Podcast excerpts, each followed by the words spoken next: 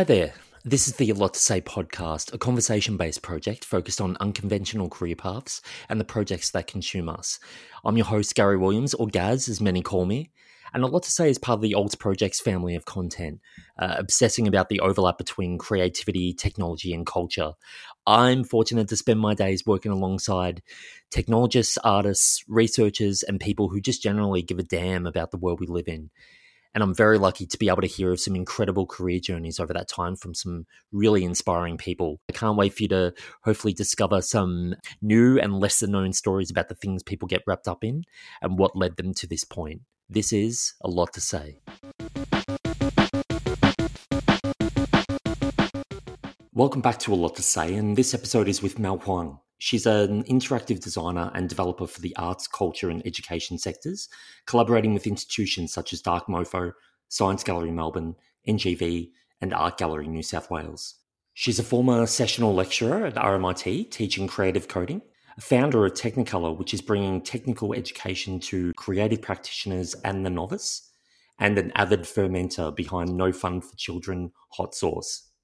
I've been looking forward to this chat. Anyone interested in the intersection between creative technology, design, art, education, cultural institutions, and more will get a lot out of this chat. So here's Mel Huang. Well, uh, Mel Huang, uh, thank you so much for joining me for a lot to say. I think I might have reached out to you quite a while ago. Um, so it's taken a, a little while to get um, this chat happening just based on circumstance. But nevertheless, I'm really, really pleased you took the time. So thanks. No, thank you, Gary. Always, always good to chat. So there's so many things I want to talk to you about, but let's start with your current obsession with a mixture of, I guess, hot sauce, fermenting food, and whatever else is going on in your um, creative laboratory, aka your kitchen.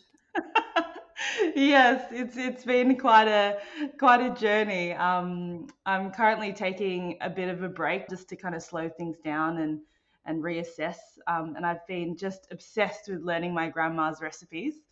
Uh, so she does this ama- these amazing broth noodle soups. Um, and as part of that, I needed to start learning how to make kind of a hot sauce that would go with that. And I couldn't find one anywhere. Uh, so I started making my own hot sauce, which kind of started me on this fermenting journey. Um, and I'm currently at um, the level of fermenting kimchi, which is very yeah, exciting. Nice.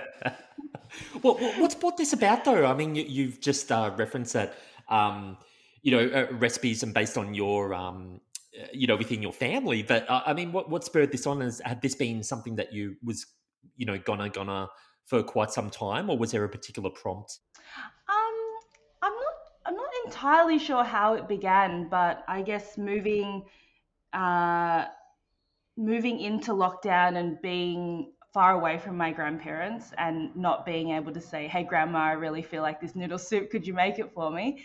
Uh, and therefore, having to learn it myself, I think, was kind of the trigger.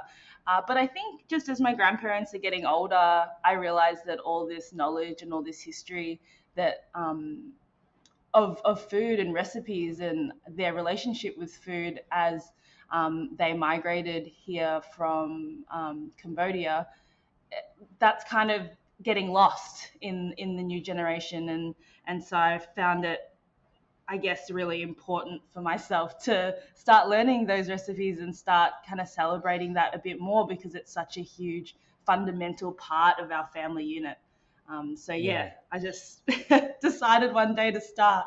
Um, yeah, while my grandma can kind of teach me the tricks the tips and tricks, which she has no recipes for, by the way. So it's yeah, like, right. it's very difficult to learn a recipe when there is no recipe. is she, um, you know, is she cool with you sort of learning the ways, or is she a little bit like, you know, if if um if I can't make it, you know, no one will. like she like totally resistant, like you know, you could never do it as well as me. Uh, yeah, it's hard to tell. Um, she she's very in support of me being able to make it well. Um, otherwise, you know, she would rather make one that tastes right as opposed to, you know, eating what I've created. Uh, but she's she's in pretty. I think she's more surprised than anything else because I don't think I really showed an interest in cooking or learning those recipes. until yeah. I guess I hit my 30s. yeah, yeah, no fair. I mean, it's it's funny this um disparity uh, like so you're finding like all this enjoyment in um you know there's you know really simple pleasures um and definitely tied mm. into your family experience but then on the on the flip side you work in i guess relatively complex and and complicated environments you know with technology and whatnot so i'm sort of mm. enjoying the fact that there's this sort of you know very t- two broad ends of the spectrum um in a sense but i would imagine that obviously the cooking is not as um not as simple and easy as a, as it might appear. I think it was more also just taking a break from the screen a little bit um, and doing something with my hands that didn't involve me staring at my screen, which is like most of design and most of coding um, is staring at my screen, really. Um, yeah. So being able to just detach and um, also be in an environment where it's not expected that I'm any good at it, if that makes sense. Yeah, um, yeah. You know, something completely new, completely different. I don't need to be perfect at it. You know, I'm not dealing with clients. It's just kind of me and my hands and time. Uh, and and that component of it, I think I've been really drawn to. Oh, that's awesome. And, and so, where, where is your grandmother? Um, you sort of mentioned um, that you, you know she's where she is. Where, whereabouts is she currently? Uh, she's in Oakleigh. So okay. Yeah, so she's not that far away. And and look uh, to not to hone on about um family forever and a day, but um mm. but I you summarized an element of your life, um, you know, like some of your life experience, career and and whatnot. And um and something you referenced was that you grew up in a massive family. Mm. Um, with with a massive amount of people in, in the house at any one time. Yeah. Where, where, did you grow? Where did you grow up? Was that um, locally in Melbourne? Yeah, yeah. So I grew up in um in Oakleigh, down south, deep south. Well, not that deep, semi deep south, medium deep south. Uh, and uh, yeah, I had a, a, very big family. My mom has um, three sisters, um, and my grandma, my grand great grandma used to live with us as well, and my grandparents lived with us, uh, and my grandpa had seven brothers and sisters. Um, so there's a lot of people kicking around. And I think because I'm a second gen um, immigrant family, having people, visitors come over or people newly migrated um, was very a big part of my of growing up um, and being able to house people that were looking for jobs or were working nearby. That kind of um, attitude uh, was really big yeah. when I was a kid. So I was an only child, and my mum was a single mum, but at the same time, I lived in a house of n- nearly 12 people at any time. Um, so it was a very, very busy household. That's fascinating. Um, I you, you referenced uh, there's so there's so much I want to dive into, but um, and there's aspects of education both in terms of I guess workshops that you run and and people you engage with um now and obviously we're talking about an online era but but you know you've had a, a large amount of involvement in sort of in-person engagement exercises with uh, with people of all ages. But may, maybe your own education like um and we'll start to dive into i guess the projects that you've been involved in some of which are you know really high concept um and so i'm absolutely fascinated to sort of what's taking you to you know down this direction and led to this sort of um creative project aspect of your life. Mm. cool so where did education start for you? Like, um, you know, did you study a particular in a particular discipline that led to um, where you are now? Yeah, it's kind of a it's it's a bit of a weird one actually. Um, Love it. I yeah, I, just take it for a walk. It's it's fine. I came from um, a very academic high school, so um, when my like when when my mum came here, um, she didn't finish high school, so um, she reports that she was like impossibly bad at English and therefore she couldn't pass year 12. Um, so she dropped out quite early, um, but she always kind of stressed the importance of education and academia for me um, as a way of opening up doors for my adulthood, which is yeah. I completely understand now.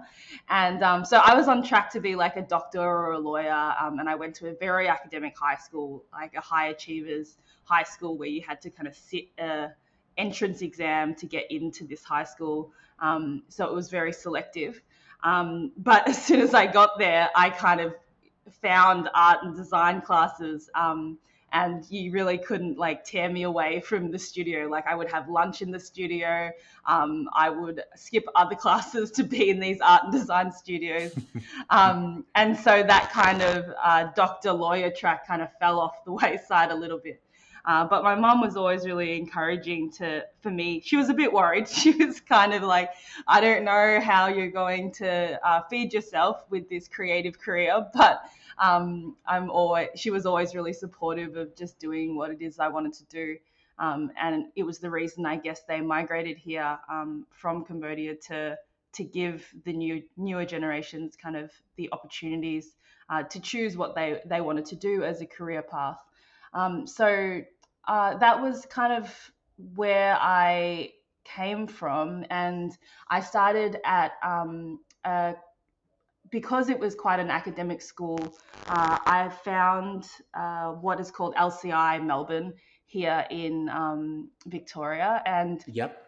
It's yep. a university that's only kind of geared towards uh, creative careers. So um, you do kind of a, a, general degree where you can kind of have a little bit of photography, a little bit of visual arts, a little bit of design. And as you find yourself deeper, as you find yourself exploring those subjects deeper, you can kind of find what it is you're interested in. So you can define what your majors are going to be.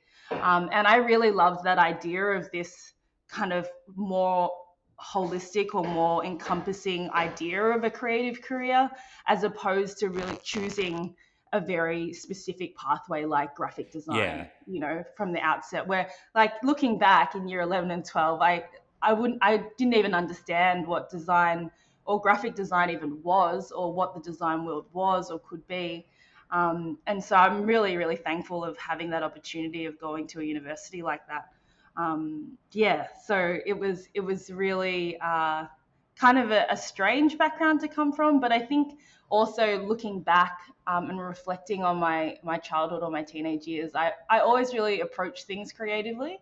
Um, so even if I was doing a science subject, it was always like you know making it look good and making it and flow well and the presentation of the actual project um, as opposed to perhaps concentrating on the content itself. Um, so yeah it's um, yeah. yeah it's interesting to to look back at that but i think that's kind of be just my personality maybe and the way i approach things.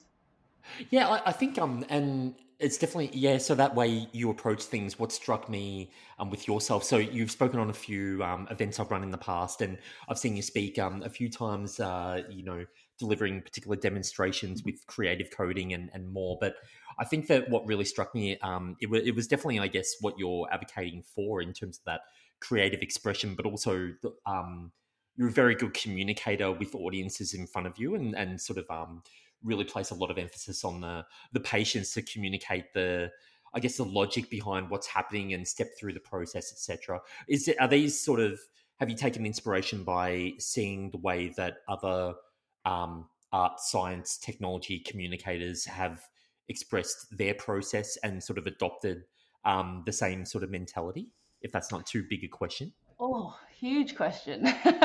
it's um I don't really know where that comes from. I think I honestly think it comes from my mum, and um, she she was like a very she she was all about the hustle when I was a young kid. Like she was she was all about the connections. Like if you wanted the good uh, green mango, you know, you had to make friends with the grocer that would get you the the green mango that you wanted. Um, and for me, it's, it sounds it sounds crazy, but um, but I kind of lived in this world where it was just kind of me and her against the world, and we would find these people and. I think I was always observing the way that she would communicate with people, no matter what their background was, um, sometimes no matter what language they were speaking. Um, and she would have this really amazing way of connecting with people like almost instantaneously.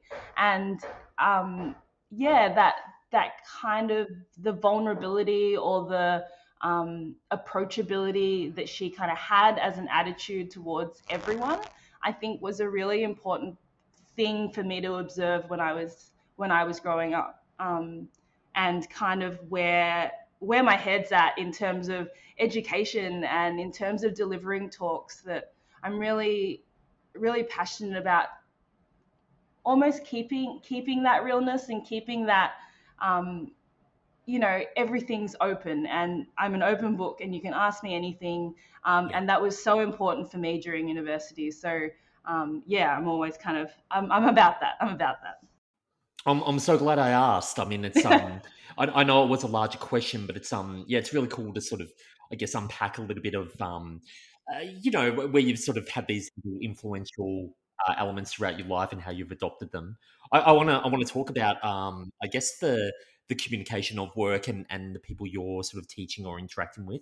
What, what's your what's the predominant makeup of your uh, audience or, or class or, or people taking in what you're delivering, and also what specifically are you delivering? Yeah, very two very good questions. Um, so I teach predominantly creative coding, um, and creative coding in kind of quite a broad sense that I'm teaching technical education uh, for creative practitioners. So a lot of the time I have um, a lot of designers and artists looking to not kind of become coders, but to explore how code could potentially enhance or um, support their creative practice.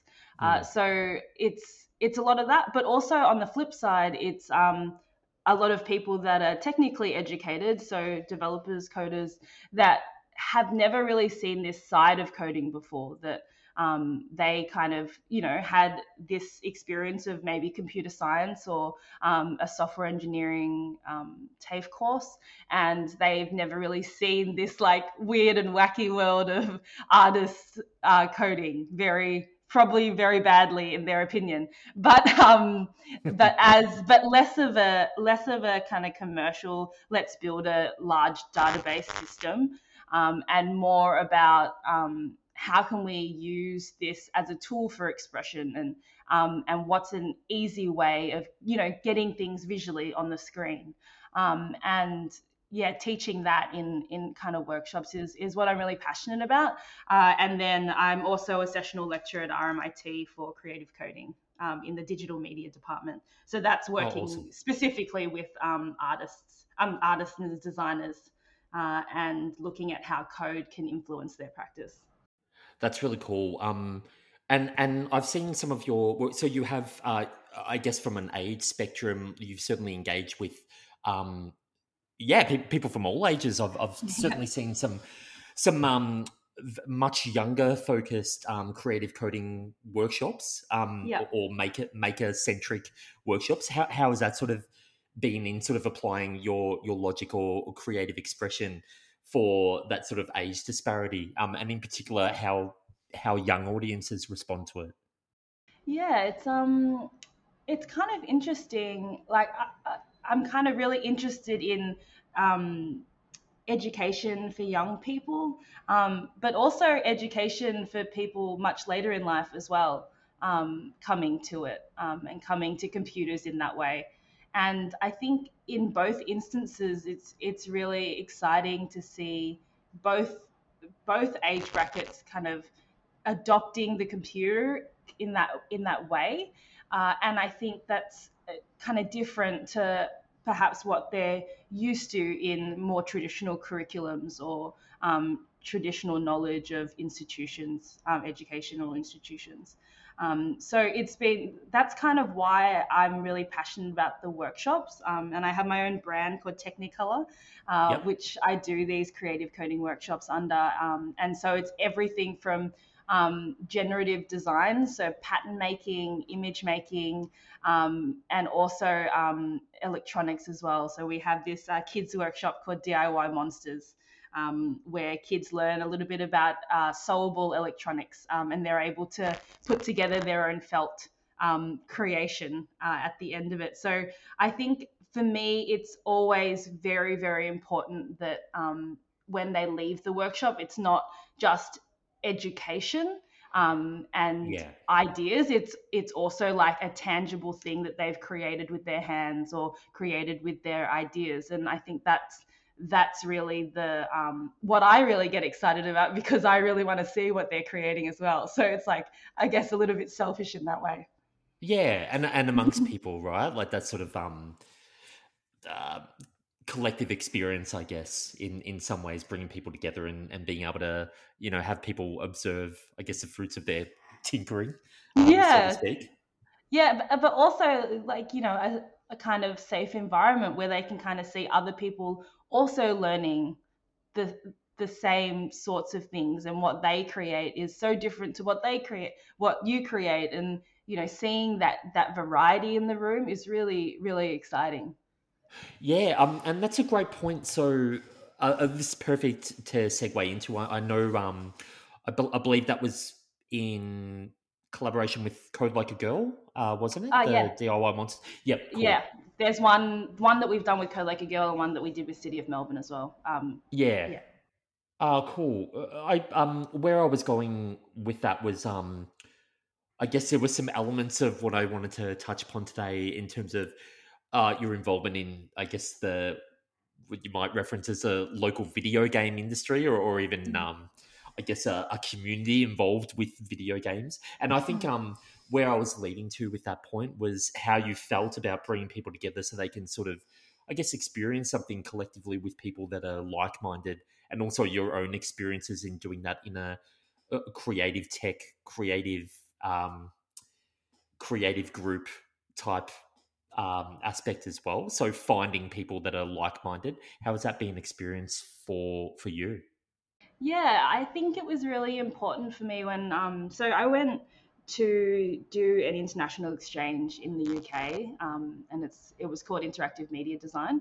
Um, and when I was there, I learned a bit of coding, a bit of um, electronics, um, a little bit of game development as well, um, and also right. um, like live visuals um, the idea of doing live visuals. Um, and so I got kind of a taste of all those things.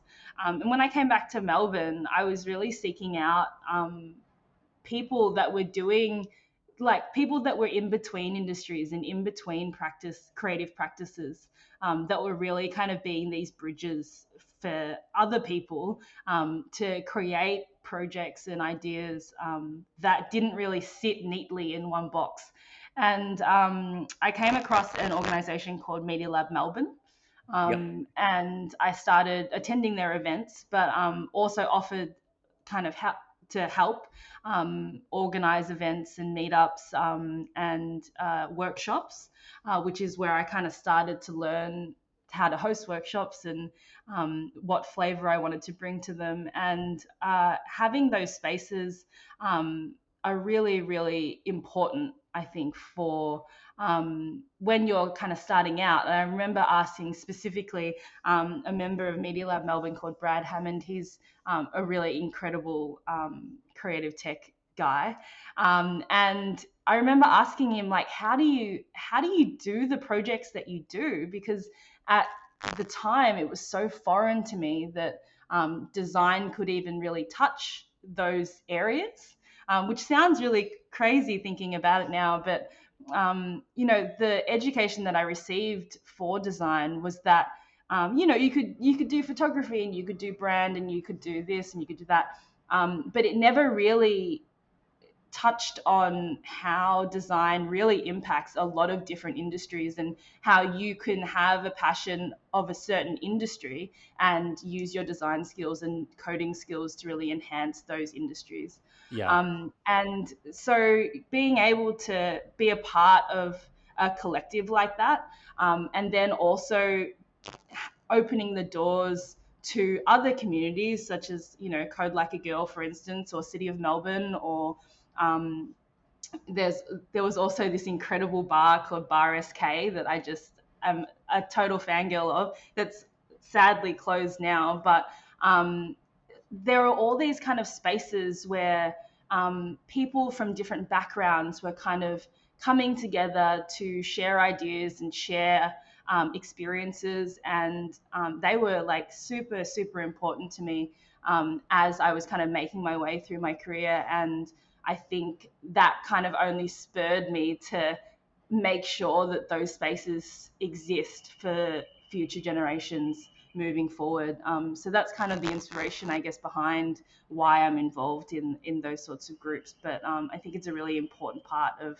um, building community and building um, kind of a, the future designers that I want to see. Yeah, yeah, no, that's really that's really cool. I had actually seen you posting um a little bit ago about, oh, well, bemoaning about the fact that um, uh, bemoaning that um something like bar sk doesn't exist anymore but you oh. know sort of remarking on really positive experiences maybe um to elaborate on that one for obviously for people who might be listening and, and not familiar with what bar sk was um did yeah. you want to talk a little bit about that and then maybe it'd sort of um i guess uh you know bring to light i guess some of the motivations you had in sort of surrounding your, yourself with people in that type of environment and how it influenced you moving forward yeah so it's it's um it was kind of a, a strange space for me because I never really uh, it, it I'd never really um, investigated games very heavily. Like I'd I'd had a little bit of education in it um, when I did that interactive media design course, um, but I'd never really thought about making my own games. That just wasn't even a thing um, that was that interesting to me. But I was really interested in um, DIY electronics and making your own strange kind of inventions. Um, and I had very, very bad electronic skills, but enough to kind of cobble together these strange demos or these strange objects um, that were really exciting to me.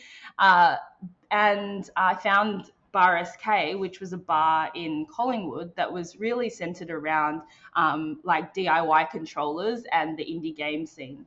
Um, and it was just fascinating to me that there was this there was this space that was just so it had this really like beautiful kind of hacker mentality but also just creative and and expressive um, and and really kind of this safe space for like um, all the in betweeners that really I felt didn't fit in their own industries um, to come together in this really strange spot to see other things that people were building locally. And I think that that idea um, of that kind of like grassroots organization, like you know the the artists are also the visitors and the visitors are also the artists like that kind of environment was just so fruitful um, for me to get to know these other weird in between industries that don't quite fit into their own industry um, and the people within them and the events that they kind of run and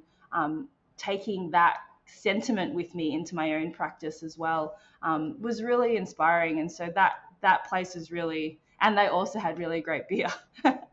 Um, but yeah they, um, but but also you know like it's very few and far between that you can find a space that's like relaxing that you can kind of kick back in that wasn't too busy and you could also like look at this strange wonderful art that hadn't been dictated by like a really big organization or big institution um, and was like curated for the people by the people type of deal. And so um, yeah that that place was incredible and i think um, hats off to Dave and Louis, um, who created that together and um, really took a risk and spent a lot of hours kind of making sure that that space was one that is going to be remembered forever, I think, in Melbourne. So, um, yeah. Oh, it's really awesome. yeah, yeah. Look, I'm I'm really glad I asked because um, you know, you, you had referenced it recently. I, I, was um struck a little bit by, you know, I guess some of the um you know experiences just sort of mentioned by being in there but it's uh, it's always um you know i like the some of the elements you touched upon about you know sort of that sort of messy embracing imperfection type element but mm-hmm. yeah certainly finding um an element of community and something that other people would regard as you know relatively subculture and it might be subculture but that doesn't mean that um you can't find yeah, like you know, people to make you know some very very strong connections with, and you know, influence your practice further. So I think it's really cool. Yeah. Well, you mentioned a couple of experiences, but when when we were chatting about jumping on this chat, uh, you did an amazing summary of all these sort of things you've been involved in and and mm-hmm. um, touched upon various aspects. But you mentioned uh, three pivotal moments or, or a collection of Mm. pivotal moments. And because you mentioned the interactive media design um, course, that that was in, I guess, the second one. So maybe I might go chronologically with these and start with what you compiled first, and that was um, being in an audience and seeing um, the work of Eness, um, United Visual Artists, and so on. Did you want to sort of Yeah. start from there, and we'll talk about, I guess, some of these, um, you know, really shaping influences in your life? Yeah. Um, so I've I've spoken about this in a little bit of the other talks that I've I've done, but um, one of my first very pivotal moments for me was um, there was a conference called agIdeas, um, and whilst I was I think in university, first year university, they made us go to this agIdeas uh, conference, which um, was really, really wonderful. And it was a lot of kind of designers and um, magazine layout artists and uh, design agencies and studios kind of showing their work and, and talking about their process and things that inspired them, um, which was which was all great. But for me, it never really um, it never really kind of I never really perked up to them, you know, like I was really Yeah. inspired by them, but it never kind of like blinkers on. I'm staring at this stage and I'm so intrigued.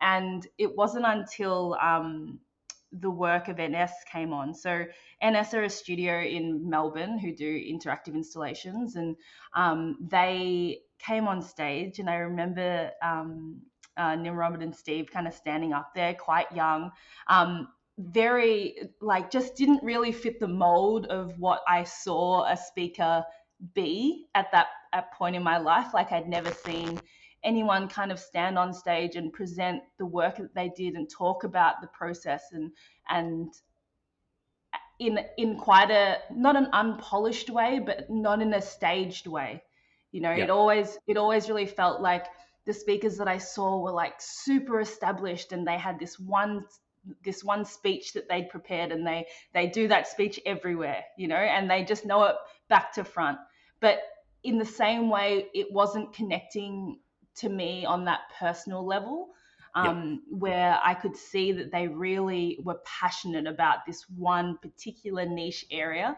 And um, when I saw Nimrod and Steve on stage um, representing Eness, they um, spoke about this.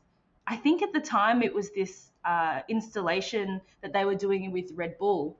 Um, and it was these uh, snow sculptures that they were project projection mapping, which back then was really intriguing, but obviously everywhere now. But um, these projection mapped snow objects that they were creating that were obstacles for these snowboarders um, in the dark um, and interactive. So it was interactive with the snowboarders going past it or through it or on it. Um, and it was just this amazing. I just never seen design interpreted in that way before. And it was kind of this moment of realization for me that I was like, wow, this is like, this is so new and fresh and it, it's kind of the future of design and technology. And I think it's going to be great. And I can't wait to build something like that.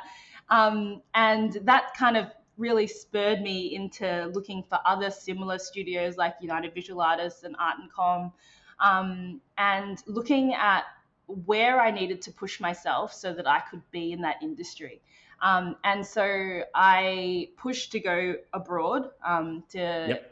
to learn interactive media design, which is kind of what spurred that um, that want to go abroad and see what other studios were doing, but other universities were doing as well.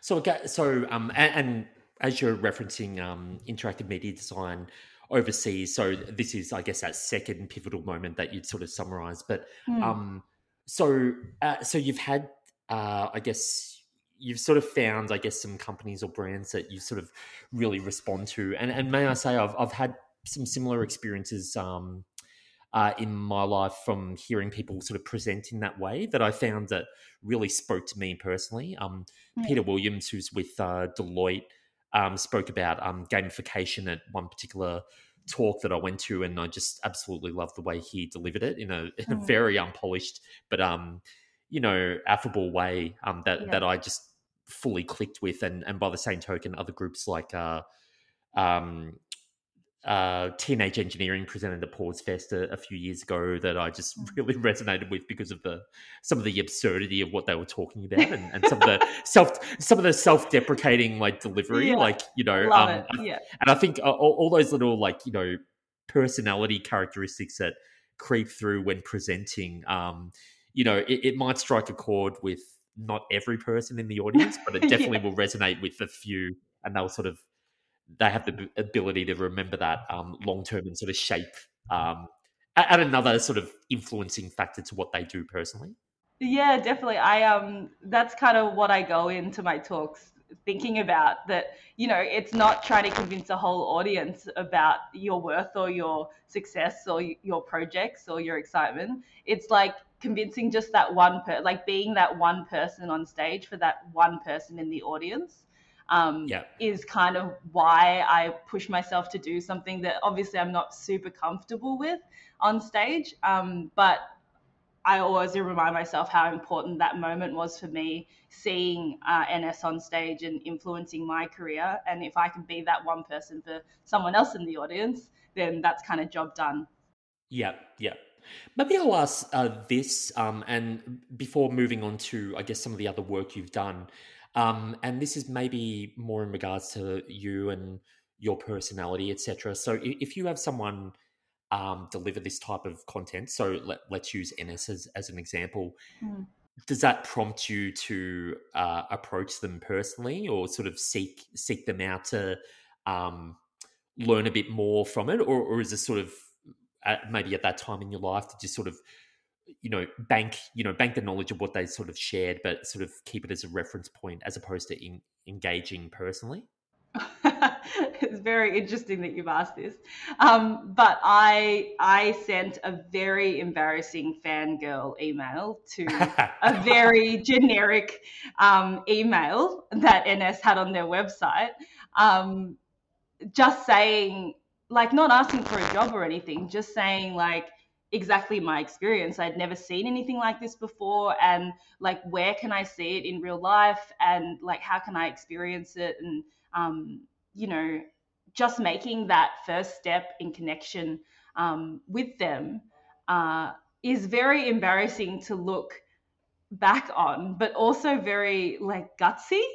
Yeah. because at the time, you know, these these people on the stage when you're a student just feel like rock stars. They just feel like these kind of like these people that are super established would definitely not have time for you as a student. You don't even know what you're doing as a student. Like, and like, what could I possibly say to them? You know, it's like that starstruck kind of uh, feeling. Um, but what I found in approaching them in that way was that it really showed like my excitement, my my true excitement that I had found them, and I think yeah. they resonated with that as well in the same way. Um, and I ended up actually interning with them um, as my first internship, which was like just so scary to go into into work, I guess, um, in that way. But um, at the same time, they taught me so much, and they um, were always super open with me about, um, you know, their experience with the industry, with clients, with making projects like this. And it was just like an invaluable experience for me, um, all from the one really strange fangirl email. I, I, you know, um, Ms. or Mr. Generic Email ended up getting back in touch. Um, so, you know, it wasn't to no avail, but you yeah. know, it's it's funny sliding doors moment, right? Because you sort of, um, you know, if you'd never taken that approach, you know, who who knows where it sort of, um, you might have remembered the talk like fully well, but you know, if you'd never sort of taken a bit of action, you know, some agency for yourself to like approach and just see what would eventuate, then you know, yeah. things might have taken a vastly different turn for you personally in your career. Oh, definitely. Like I, I owe them so much, and um, they still act as I guess mentors for me if I'm ever feeling lost. I kind of reach out and and and keep talking to them throughout my career, and I think um, yeah, I just I owe them a lot. They're just incredible humans as well as really really inspiring work.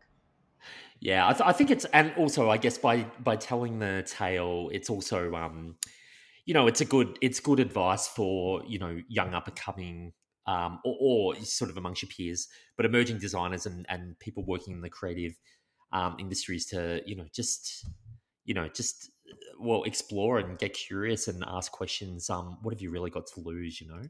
Yeah, definitely. And I, it's one one of the things I always tell my students. Like, it's really hard to fake enthusiasm. Like, it's really hard. like, it's better if you're just enthusiastic about something and just be open about it. Um, yeah. And because that kind of really shines through and separates you from, um, you know, people that are probably pay, playing it a little bit more safe. Um, and yeah, connecting with people on that level of like your work inspires me and I want to do work like that uh, is always going to get you somewhere. Um, maybe not the first door you try and open, but you know, many doors will open like that. Yeah, I, I couldn't agree more. I, I sort of, uh, you know, sometimes I self reflect. I'm like, Christ, do they, you know, I'm pretty enthusiastic. Do they just sort of think to themselves, fuck, is this guy serious? Like, do you know what I mean? But like, but you know, like you know, it's um, I think it's just yeah, i am easily excitable by um, you know, things I'm interested in and like exploring. So um, yeah. you know, wear them down eventually, I guess. Yeah, it's funny that you say that. it's funny that you say that, guys, because yeah, I I'm always like super self conscious about it as well. Sometimes where I'm like, am I just really overwhelming? you know, is my excitement really just it's like too big for the room. It's like yeah, yeah, yeah. you're just being obnoxious, you know, at this point. But um yeah, I always just I always just think about like I can't really I can't change who I am and I can't change the things I'm excited about. So I might as well just lean in. Yeah, yeah, and look, you, you, would think about that a lot at the beginning of the journey, but I, I, guess you know experience would tell you like people people truly do appreciate um, people who uh, get excited about the work they create, and I, I guess also express it. Uh, it's yeah. I, I, think people you know really find that valuable, and especially to see that it's striking a chord with um you know young people, emerging people. I've sort of as I've started to observe people more and more, I've just seen that people as they get a little further along in their career journey, um, start to enjoy aspects of seeing, you know, the next wave come through and having that yeah. element of mentorship or or little little pearls of wisdom that they can pass on to, you know, the next people in line. Yeah, definitely, and it's so important. Oh, it is. It is. Um, all right. Well, look, let's let's lean into that third pivotal moment that you'd sort of mm-hmm. referenced. Um, and I think I want to ask you what you sort of meant by learning that a company can't be everything uh, for you. So um, you've you've put forward a broad range of work, and a lot of it cultural institution focused, and not your mm. sort of traditional workplace, so to speak. But I'd love to lean on that aspect that you summarized, which is um, a company can't be everything for you. Do you want to yeah. start there?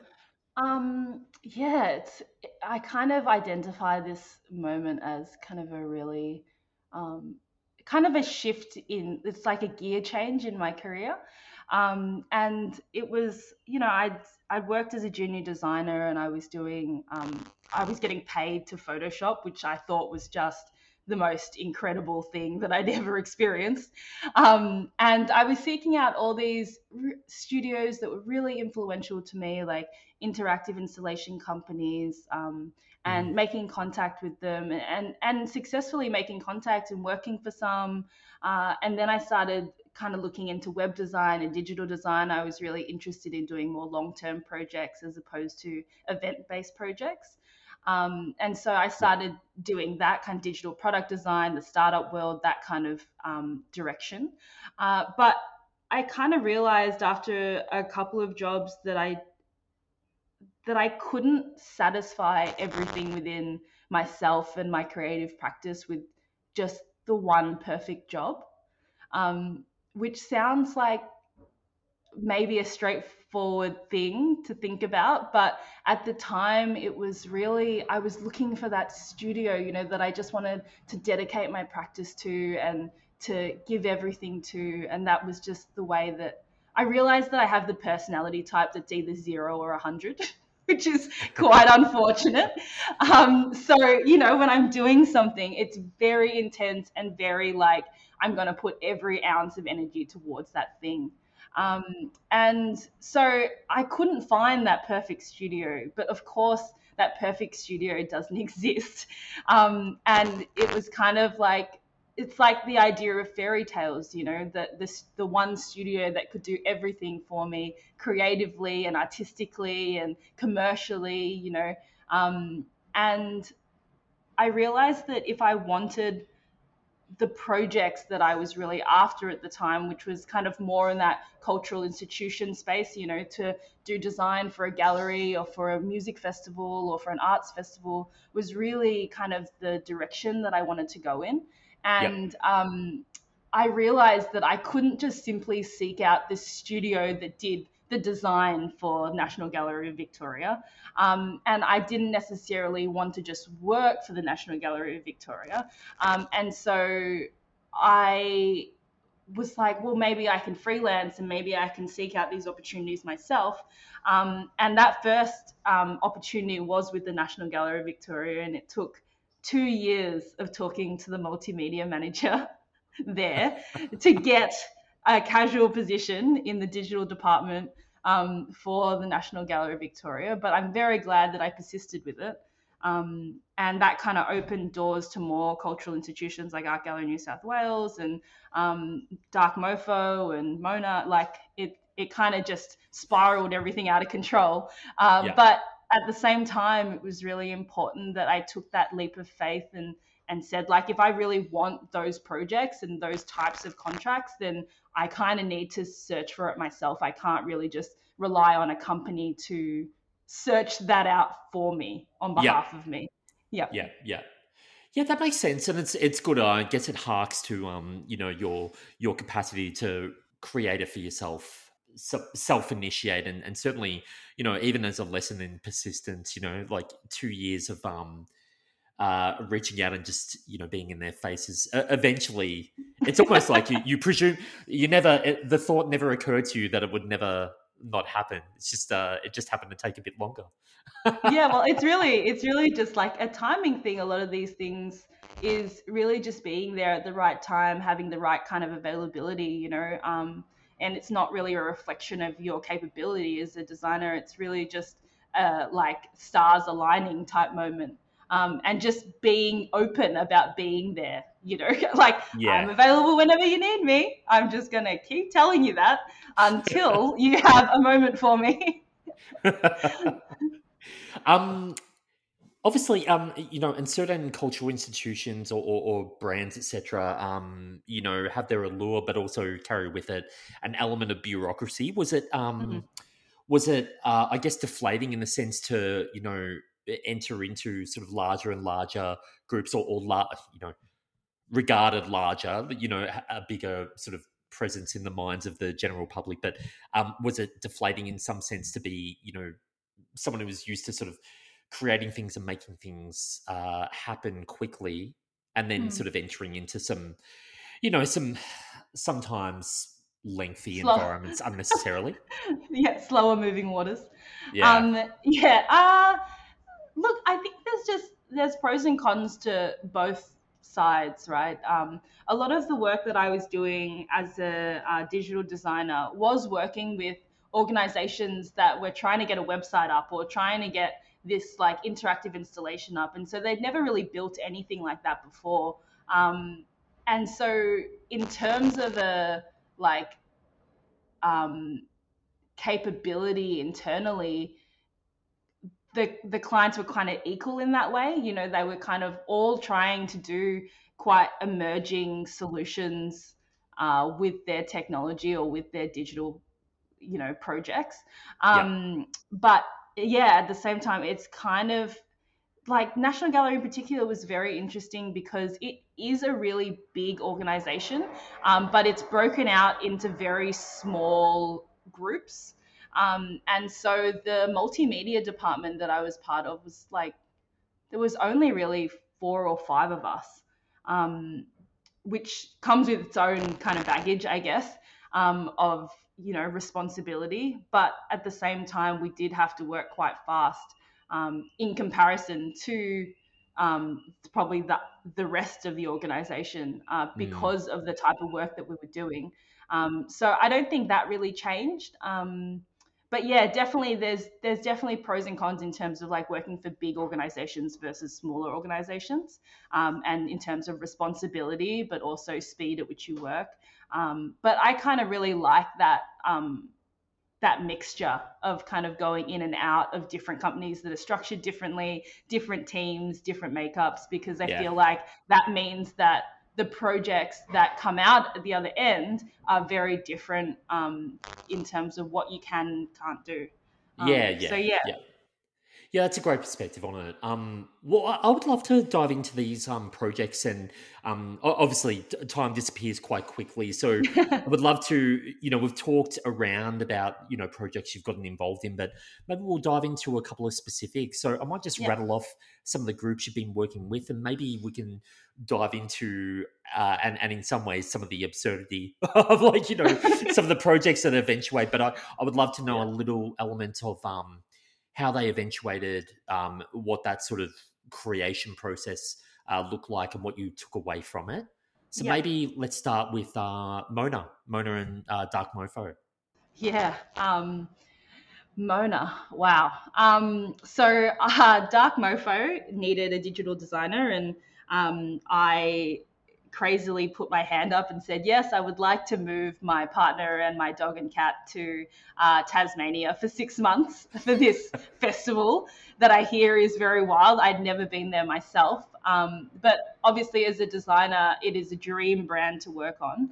Um, and I was like, I'm all in, like, I'm just going to move and we'll see what happens. And uh, so we went down to Tasmania for six months. Um, a real change in like lifestyle I guess, personally, but um, professionally, it was just the wildest time.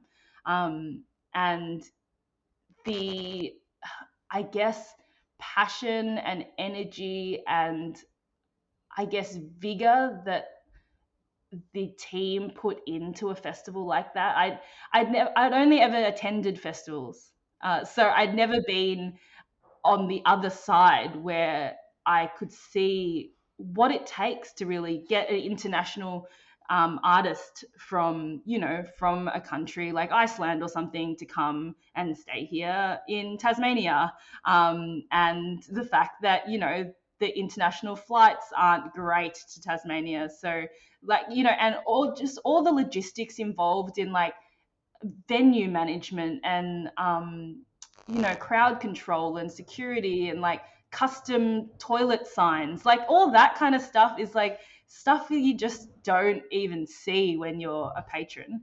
Um, yeah. And then, yeah, seeing kind of all that, how much energy goes into that lead up of the festival was really inspiring to me to just witness and be a part of. And I think um, Dark Mofo was one of the was also a pivotal project for me because I felt for the first time I was almost liberated as a designer. That okay.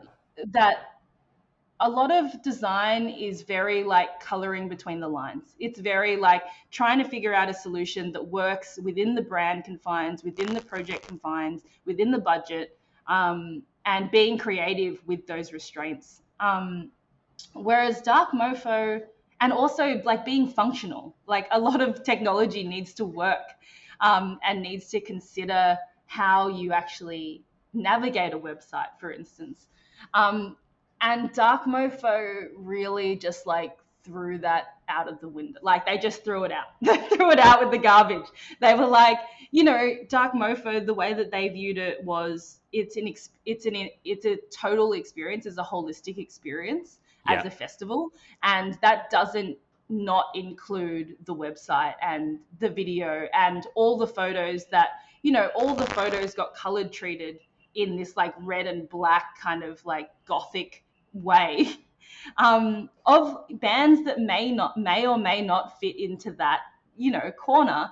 And it's really interesting to see a create a festival like that that's so dominant with the way in which they work and the process and the look and the brand and everything from like you know as i said the toilet signs to the boots of the people that are working the festival like the, to the um, you know the high vis is branded like it's all it's all considered as a festival totality um, yeah. and being part of that as a designer is just it's really so special and um, i really i felt like from that moment i was a lot more confident or daring to put my own personal influence into a design project.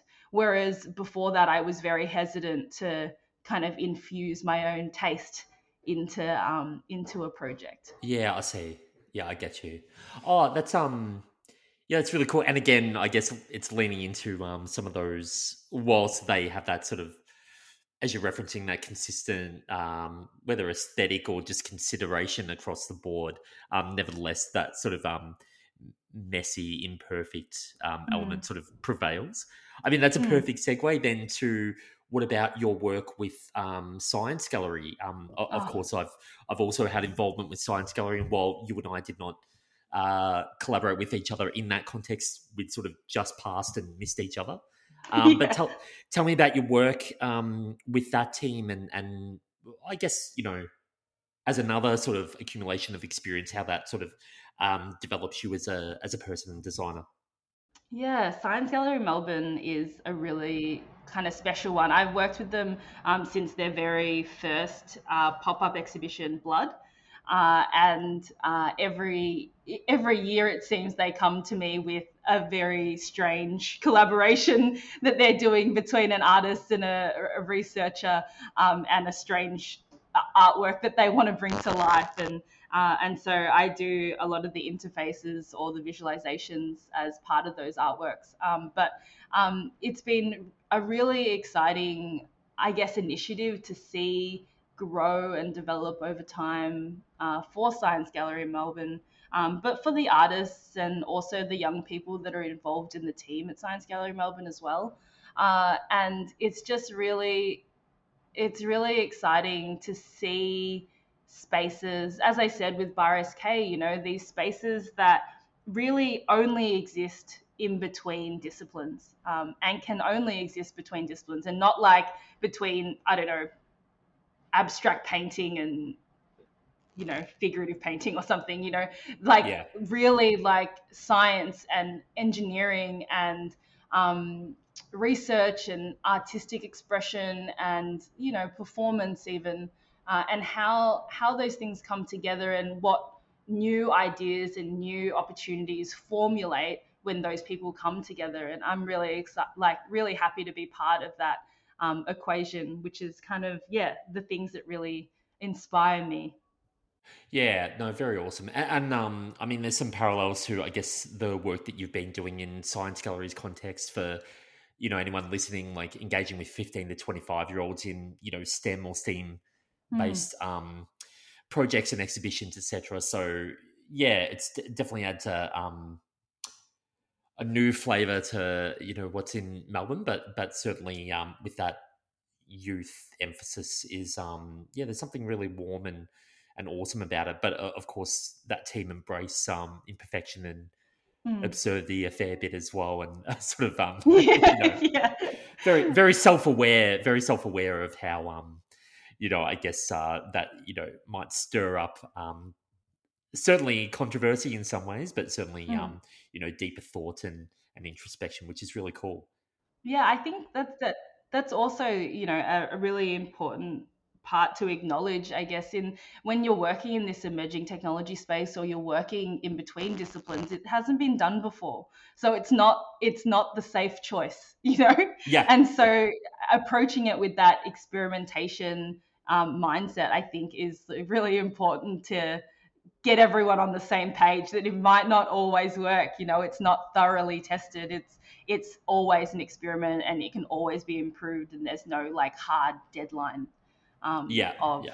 when we have to put tools down for instance and um, obviously your personality fits right in uh, amongst uh, bunch, the bunch of oddballs that run it but um but, um, let's uh, let's let's go into, I guess, um, and now a, another series of um, projects that you've been involved with of late, um, and that you've actually been the recipient of um, some awards as a, as a result, which is really cool. So um, I don't want to sort of embarrass you by mentioning it, but you know I think it's always really cool to you know get some recognition of um, the work you've produced and um, and the peers you surround yourself by with. Mm-hmm. Um, and so, a Women Leading Tech Award uh, recently, you're a recipient of. How'd that eventuate? Oh yeah, so um, how did it eventuate? It's it's actually a really big part of um, when I was at AKQA um, as my role as lead designer in research and development. Um, they were really interested in kind of pushing, not pushing my story, but like exposing my story because um, they saw that I had done all this kind of extracurricular activity outside of um, my I guess, career path as a designer. Um, and they were really kind of celebratory of that and really flexible with their arrangements with me on on like work hours and things like that. So I was only there for four days a week. Um, and really supportive of trying to bring light to that and celebrate that. And um, it's awards are a funny thing because it's so much in how the award um, how the submission for the award is is written you know? Like oh, yeah, you never really you never really meet the person that is looking at your submission and they never really kind of interview you as such. It's really so it's not like a like a job interview in that way. It's kind of this like what you look like on paper um, and i think it was a really good opportunity for me personally to kind of take a step back and be like holy crap, I've done, I have done more than I really thought that I, I, I had done. Yeah. Um, because day to day, you're kind, I'm just kind of like doing the thing I need to do. Um, you know, and I'm just kind of trugging along and just making sure I hit deadlines and making sure money's coming in and like making sure I'm inspired and that I can give all my energy to this thing I'm concentrating on now. Um, and then you kind of stop after a long time and realize that you may have not slept in that time or you know like it doesn't really like it doesn't really equate the the it was kind of the women leading tech one specifically was just looking at the last year of your of your career yeah um and when i kind of looked at that and took a step back from that i was like oh goodness like I hope my friends are okay because I might not have seen them. and there's like so much, I don't know, like I, I don't know how much energy I had expended on all the stuff that I was excited about and the projects that I was commissioned to do and the initiatives that I was really excited about that I wanted to give energy to. Um, and I was just, you know, this, it was just a lot. Um, but it was really good that um, AKQA were kind of really defined, even though I said, you know, I, I'm really busy at the moment and I really need to just concentrate on this project. They were like, no, it's like, it's not important. And you need to actually, you need to do this because we really think that it's, it's more important to celebrate the things that you've done than for you to get some extra hours on you know the one project that you're doing now because you have to really look at your career in the totality as opposed to you know what you're doing specifically right now mm. um, and they were really um, helpful and i'm really glad that i did um, because yeah it's it's it's always nice winning awards but yeah it's it's kind of a conflicting thing as well that, um, yeah, yeah, yeah, Well, look, it exposes your work to a, a, wider audience, and it serves that purpose, which is great. Uh, what, what, about some specific projects that you worked on with um, that team, and ones that you know were you know personally fulfilling in, in regards to um, you know stretching yourself further and further as a as a designer and creator? Yeah, um, AKQA um, is is really such a wonderful place. They um, they have a team called the Research and Development Team. I think it's called the Innovation Team now. But I was the lead designer there with um, a couple of developers and creative director, and we were working on quite strange projects, I would say, um, but strange in a really good way. And um, probably my most favorite project um, that I got to work on was Action Audio. Um, and so Action Audio was an initiative that launched this year. Wow, yeah, this year um, at the Australian Open. And it was a, um, a project that aimed to sonify the game of live tennis um, for people living with a vision impairment, um, blind or with a vision impairment. And um, being able to reach out to those communities um, of blind tennis players, which, if you've never seen blind tennis before, uh, you need to Google that because it's just the most incredible sport that I've ever seen. Um, but essentially, you know, um, being able to sonify where the ball is in real time for a tennis game so that uh, tennis fans or sports fans can uh, kind of listen along to the live action of the game um, in real time. So it spatializes the ball, so you can hear kind of whether it's on the left or the right, whether it's far away, whether it's close, um, and also kind of uh, looking at the trajectory of the ball and the speed of where the ball is traveling. Um, and that was a collaboration between AKQA and uh, Tennis Australia and Monash University. Um, and being able to kind of work in very, you know, all those organizations are very different, um, but yeah. bringing together people that are real spokespeople for that project um, and seeing what we can create out of that um, was really really beautiful and um, some really meaningful work to me personally um, and being able to i guess use my skills and use my skills in design but also um, in the greater kind of like uh, community building um, yeah. ideas that I really love and and being able to meet people that we were affecting and giving time to and um, being able to I guess show them a live tennis game for the very first time, like them being able to follow along with the game for the very first time in their lives, even though they're huge tennis fans, like that that kind of experience is really is really powerful and will really stay with me for a long time.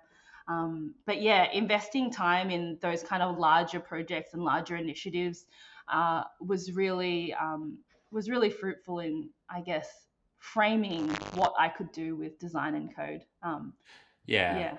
That's really cool. I, I mean, it shines through that you really enjoy, um, you know, the research phase as well, and mm. um, you know, diving into, you know, the machinations of, you know, what these projects are and how they would eventuate. But yeah, that's that one in particular is um yeah has a has a really cool you know social good community engagement type aspect, but relating to sport, yeah. which I think is um very awesome.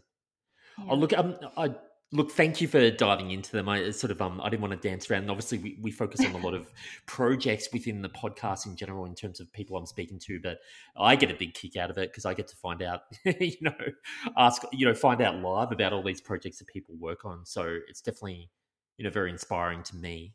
Um, you summarized a little bit about what's going on at the moment. So I guess mm. as we start to wrap it up now, um, I know that you've been working with a, a, few people on some, you know, upcoming at when it can happen, some creative technology meetups, which is really cool. Um, so I'd love to ask about what what sort of born or, or brought to light that idea, but also then you've talked about having real change in your life currently. So, why don't we dive into those aspects?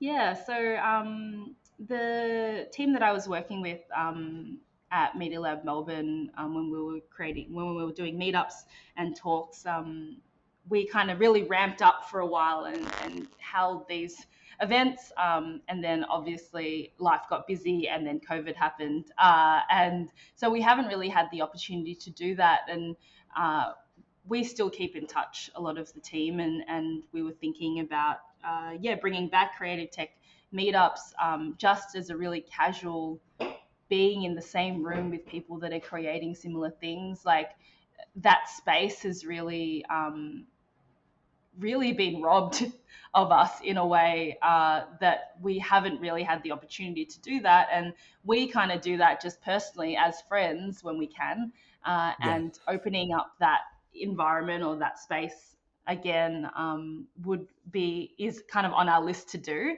Um, but obviously you know it's a bit uncertain at the time at this time. So uh, we'll see. As soon as we can we will um, yeah, nice. create some more meetups. But um, yeah it's it's really yeah i think it's really important to kind of keep that keep that going locally um, and really focusing on local community and and creative technology and that creative um, emphasis on the creative side of that um, is really quite important, I think, for yeah. making sure that our local community kind of stays very strong and resilient.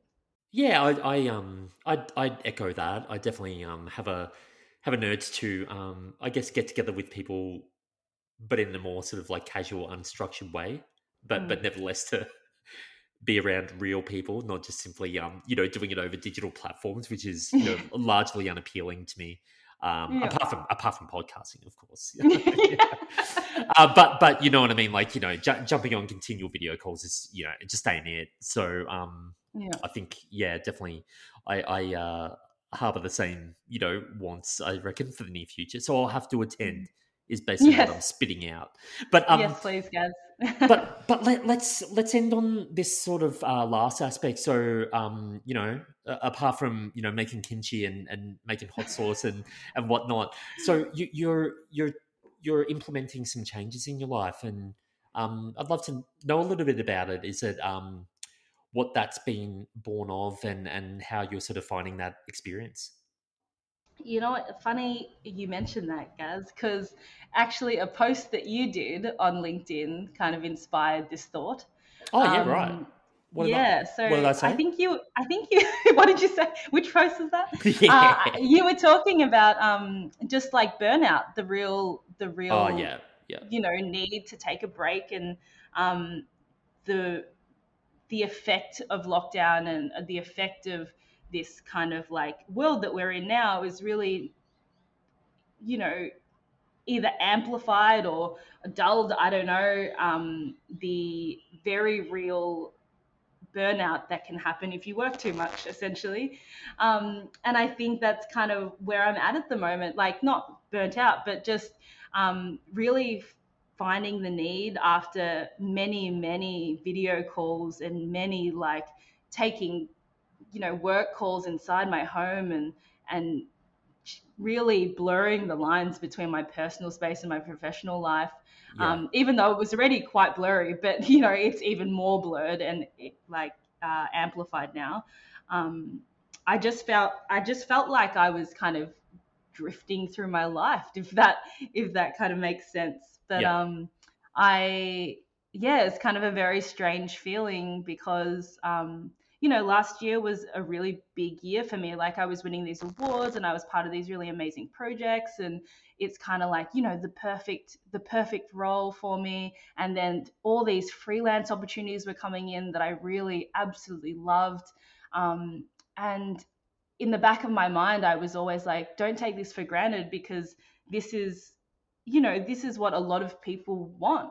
And a lot of people don't get the opportunity to work on these projects and so you need to say yes to those projects and so yeah. i was saying yes to all these projects and then kind of forgetting that you know i was i was due to be married last year at the start of the year um, right. we postponed it twice um, we also in that time moved into a new house moved into a new area um, and i felt like i just was not even part of of that story. Like I would just, I was kind of, you know, I was feeling like I was um, drifting through these really important moments of my life, and like like sitting at an award ceremony, for instance, and getting an award, but not really feeling like I was really present or acknowledging any of it or any of the projects that I was working on.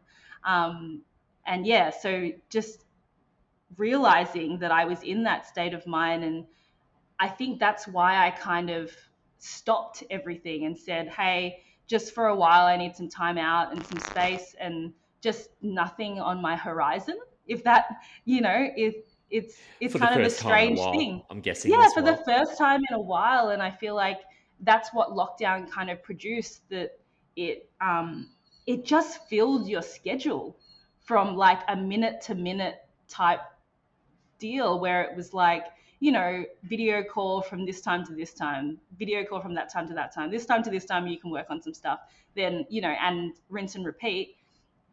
And um, I was really needing that kind of what I realized was the time that I used to take when I used to just go away and take a really long break and go traveling that that way of disconnecting I didn't have anymore um, and I really needed to take that time to disconnect but also realize I couldn't travel anywhere so I just needed to just take a break. Um, and I didn't really need a reason that I wanted to go to Iceland let's say um, to take that break and take that time for myself. And so I think that's been a lot of the um, kind of thinking that I've been really exploring, like my family and friends, and really tapping into what I want to do personally, or um, you know what my grandparents' childhood was like, and, and, things like that that are really kind of grounding me at the moment. Um, which is kind of the first time in my life that that's kind of been the focus as opposed to um, you know what new project i was really excited about or um, what direction i wanted to go in my career so yeah it's kind of a change of pace but i'm really quite enjoying it. I highly recommend it to anyone that is able to to take the time if they can to give themselves that time to explore um, yeah. what what it is that you know really does drive them or what they really value in life. That's really cool, um, and I, I, I, get a sense that um, you're, um, yeah, uh, reflecting a fair bit and appreciating, I guess, the influences and you know what's inspiring you, like a, a lot more at this, particularly at this point in time. Like it feels like you're reflecting and thinking about the, the things that generate excitement for you. So I think it's um, I'd speculate that it's it's going to have that sort of positive effect on the back end as you venture back out into new projects and you know, start to reach out to people and say, um, I'm back. I'm back. I'm back, so to speak. guys. yeah, yeah, yeah, yeah, definitely. I think um, my my whole my fear was really that I'd fall out of love with the thing that I really loved, and and that's some uh, like a really scary thought, um, but uh, also a really real thought that I think burnout can produce if you let it kind of fester for too long. Yeah, um, so yeah, I'm very very thankful that I can take this time. Yeah, and um, on that, I think I mentioned, I think in a post, I think it was around recalibrating, but certainly um, it was self inflicted burnout as well that I referenced in regards to myself because oh, completely self inflicted. It was just, it was just, you know, um, uh, what would you say, expectations I placed on myself, um, mm. you know, feeling paralyzed by the fact that I had all these things I wanted to do and just couldn't muster up the energy to do and felt that I should mm. should have been able to. So it's a yeah, it's a journey, I guess. But you know, yeah. reflecting on it is sort of um good. It just takes time, eh? Yeah. Yeah, and I think that's that's what I kind of am trying to trying to do. Like that idea of nothing on the horizon is just like terrifying, but also like I think what I need. Yeah, yeah. Look, Mel, I, I, want to thank you for the really extensive chat. Of you know, I've always um really enjoyed our interactions. It's been it's been a while, like in person, but obviously I um I look from afar, and it's just such a shame that you know we've like worked for similar, uh, well, the same places, and yet have um just missed each other um a few yep. times. But um, regardless, I'm really excited for this excited for this next phase of life, and I'm going to keep an eye out for the creative tech meetups. Um, in particular, I'm, I'm really excited to sort of join in with that, but look, um, take care of yourself, and you know, thank you very much for taking a part today. No worries. Thanks, Gaz. As always, been really lovely to chat. my pleasure. That was my chat with Mel Huang, founder of Technecolour and avid hot sauce creator. You can find her online at melaniehuang.com or on Instagram at melaniehuang. Till next time, thanks for joining.